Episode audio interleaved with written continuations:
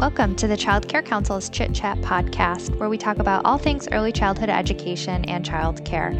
I'm Courtney Jones. I'm a parent of two kids and by no means an expert on child care, but I know people that are. I'll be sitting down every week with experts to learn more myself and share my conversations with you.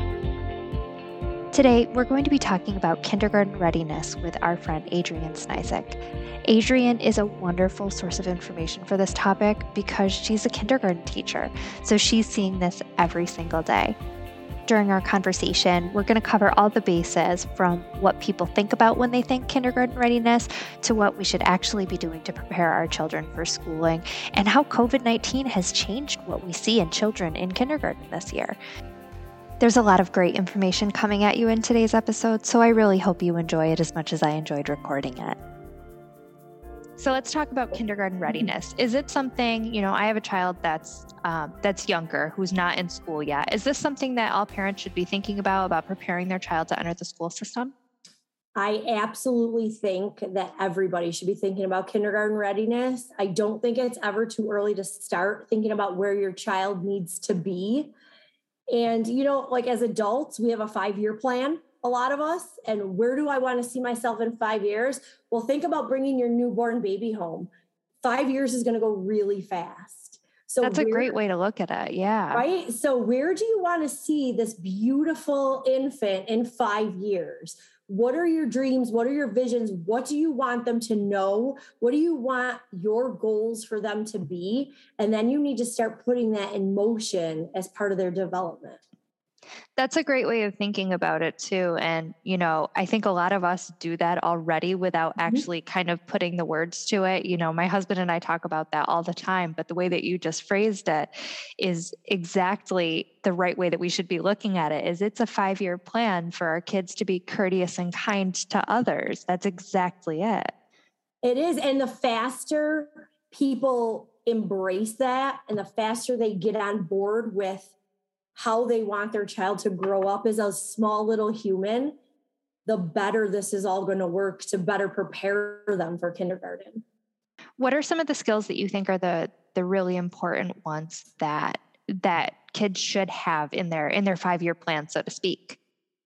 I'm actually glad you asked me this question. Um, courteous, kind, respectful, manners, a lot of times when children come to kindergarten, they don't have self help skills. And things I'm talking about are being able to dress themselves, putting on their coat, zipping, being able to stick to a schedule, following simple directions, following a routine. And these are things as adult we take for granted because we just do them naturally. But these are things that children don't get to experience until they're really in a school setting. Right, absolutely. And I've heard, um, I've heard recently. I don't know if you've heard this, but a lot of the, um, a lot of those skills that you just mentioned are the skills that always come up in job interviews and and things that you'd want in an ideal employee. It's interesting that a lot of these skills, the ones that you want your children to that you want children to see as a kindergarten teacher coming into your classroom are those same skills that should be echoed kind of throughout the rest of their lives. Absolutely. And they are my top. And even with my own two personal children, I will tell them as their mom, I'd rather you be a kind, gracious, humble human being than have straight A's and have 98s and 100s constantly coming in the door. It is okay to not be that straight A student, but it is not okay to not be a good person. You know, I always consider myself a lifelong learner. I'm always picking up a book. You can always learn something new, but to to have those kind of um, those compassionate skills, those are really, really important to have from day one, it seems. And even something we didn't talk about is empathy Sure. That is a large chunk of a skill that is missing. Going along with empathy is coping. Children are now having a difficult time coping with either tragedy or loss. And I'm talking about loss like someone took a toy out of their hand. They're having a very difficult time knowing, okay, this just happened to me. What do I do next? What can I do to help solve this problem? We're losing a lot of our problem solving skills. Do you see that a lot of that is being in such a different state of mind for the pandemic over the past two years? That is actually a tricky question, but I think partly it is. I think if you were blessed enough to have parents that were home, that were working at home around the clock with their child, you're seeing a very different child than ones where parents were working full time, either in or out of the home. I know as a as a kindergarten teacher, my personal experience with COVID is I was on a computer from eight in the morning, sometimes till eight o'clock at night.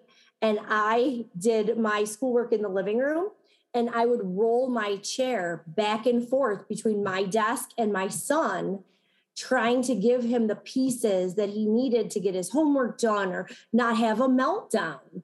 Because it was a very scary time and kids needed to be reassured that it was all going to be okay right and but we have to be very careful with nurturing them well and then giving them everything they need as soon as they ask for it there is a very very fine line and it's a very difficult place as a parent to be because of course nobody wants to say no to their child but eventually those meltdowns and those temper tantrums and those coping skills will be better as a result of you giving them the patience they need to survive. It's so funny that you mentioned that too, because um, my son is my son is younger. He's two and a half, um, but with the pandemic, I saw a huge change when we finally started going back into childcare because I had worked from home with him, but that that social development of learning all of those skills that you really you need to learn those with other children. Those social skills that lend into learning how to share how to cope how to socialize how to uh, exchange and communicate. He had a lot of those skills foundationally, but he needed those other children to be there to help flourish those and that empathy. It's all it all relied on that. So it was like a it was like the renaissance of him learning when he finally got going back into that that environment with other children, and that it that was a huge piece of it. And it's very important. I tell parents a lot that you know a lot of parents are very worried about putting their child in a daycare environment, but then they can't afford to stay home. And I was one of those parents. I will be very honest. I very, very much struggled with can I stay home just a little bit more? And, you know, I'm, this is kind of a funny story, but I want to be as real as I can for all the listeners. My husband, very kindly, in his funny, witty way, said to me, Yep, you can stay home longer with the baby. He said, and then we can sleep in the van until they repo But I will say this to people that are struggling.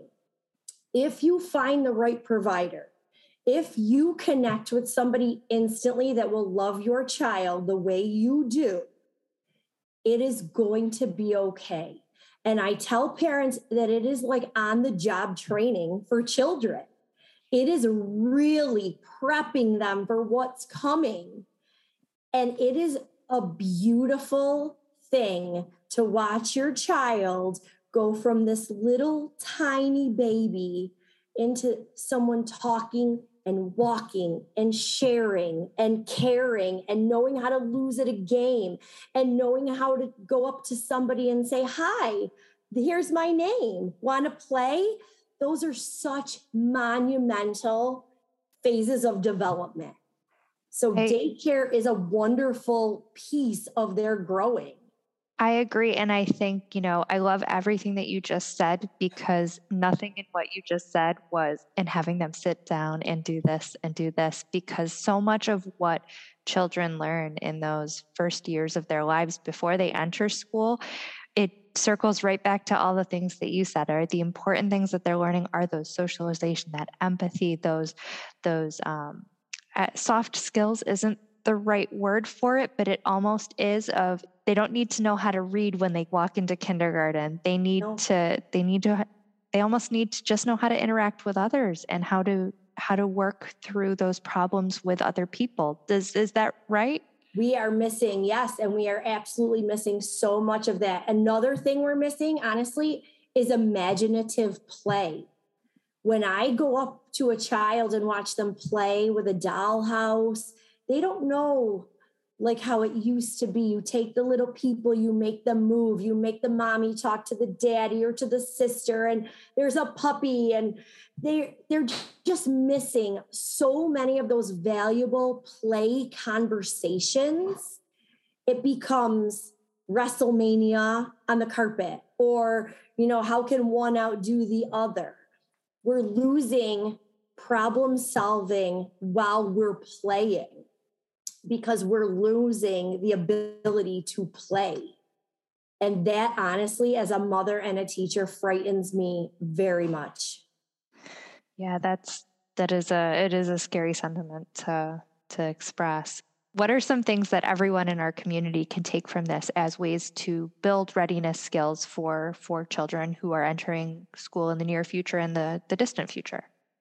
So this is actually a really great question. And I love it because I I'm going to be very honest. I was told I wasn't going to be able to have children, and we were blessed with the most beautiful baby girl. And then I had my son a couple years later, and I was very very worried about what life was going to look like. Where was I going to put them? You know, were they going to be okay when they were born? You're constantly worried, and I think parents that are really on the ball and they're really in tune with their children, I think they have those same worries. And so, the most important thing I can say is make sure that your child is meeting their developmental milestones. Make sure that when you go to the doctor, you don't let the doctor say, This is what your child should be doing last month please research those milestones. Developmental milestones are online for free. And just make sure your child is hitting those milestones. That is so important because if there are pieces in speech you miss, if there are pieces in language, in hearing, in physical development, in social emotional development, in fine motor and gross motor skills. And a lot of people, I just want to explain fine motor is really using your fingers and the small pieces of your body, and gross motor is moving your entire body, your arms, legs, running, hopping, skipping, going up and down stairs. If there are pieces missing in any of those areas, it's like dominoes. One piece could affect another, could affect another. And I my hope for everybody is to just grab hold of those milestones, print them out, get a copy, and be on top of that. So that part is my family piece. But as a childcare provider, I think you need to carry over the nurture that the family gives. You need to sit with the parents, you need to sit with the family, ask them how their home is run, ask them about the things they're doing and t- just have a wonderful conversation. Just talk to them, learn who they are as people, learn their values, and then carry it forward because that child will feel so safe and so secure when they know things are happening like they happen with mommy and daddy or whoever is watching them. And the trust factor in that is invaluable. When you can gain the trust of a very small child from a very early onset, you have worked all the magic you have already. I 100% agree. And um, on you know just a personal note, that's that's certainly how I felt when I was looking for childcare. Um, I was very lucky because I knew what I wanted to look for, and all of those things that you just mentioned are exactly what was the decision maker for us. It was that compassion, that respect, that tradition, and and love for children. Um, and everything comes from there because if you have a loving and supportive environment where the children are allowed to play and express themselves that's where learning takes place and that's that's how i see my child now being able to do everything that he can do and I tell all of the parents that bring children to my class, all of the families I am so blessed to have, know that when you come to Mrs. Snizek's room, we are a family. That's it. That is a non negotiable. When one cries, we all cry. When one laughs, we all laugh. It's not just a classroom community, it is a family system. And that just strengthens empathy too. Everything you're saying is reinforcing empathy and it's it's beautiful because that's exactly one of the one of the things that I think we all need right now is a little more empathy from everyone. And a lot more patience. Mm-hmm. And we just need to slow down and realize that children really do work at their own pace. Their brain only has so much capacity to house what we give them and for them to use it appropriately. So if you give them information and they can't do it on the first try, it's okay. You just keep trying. Change your wording, do it differently, try it again. They'll get it. They will rise to the occasion, but they have to have the trust. They have to have the cognitive skill the social emotional skills to deal with what you're saying, the fine motor skills to do the task. Children are like a fine layered cake. You can keep peeling and peeling and peeling, and eventually you will get to the amazing middle. It will get there. Just be kind and give them grace, and it will come. Well, I think too one one thing that gets kind of lost in the translation is um, expectations and how we would expect the same thing from ourselves. So I, I know certainly even today I had to reread something six times to understand it. And it was something that I realistically speaking should have understood the first time I read it. But for whatever reason, it just wasn't sinking in today. And we expect children to understand things the first time that we say them, and it's not a realistic human experience. I think reframing what you're asking of children and thinking to yourself, would I expect this of myself as an adult is really important for people to understand and expect of children. You know, they're still learning in the same way that we're still learning. They still have bad days in the same way that we have bad days. I tell my students every day, every brain works differently. If somebody's two pages ahead and someone is four pages behind, it's okay because eventually you will get there.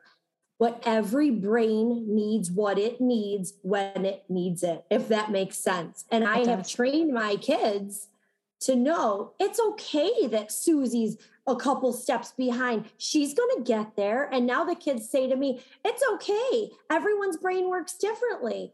I know, I understand but more empathy, more compassion, more understanding of self and others.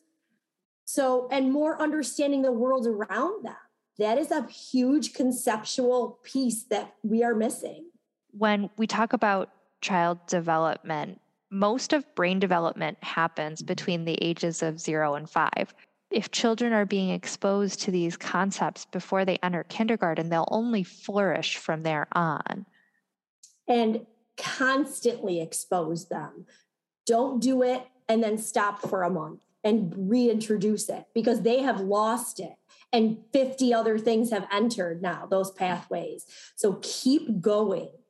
You know if you are teaching empathy keep using it in every scenario you can find in all those social situations.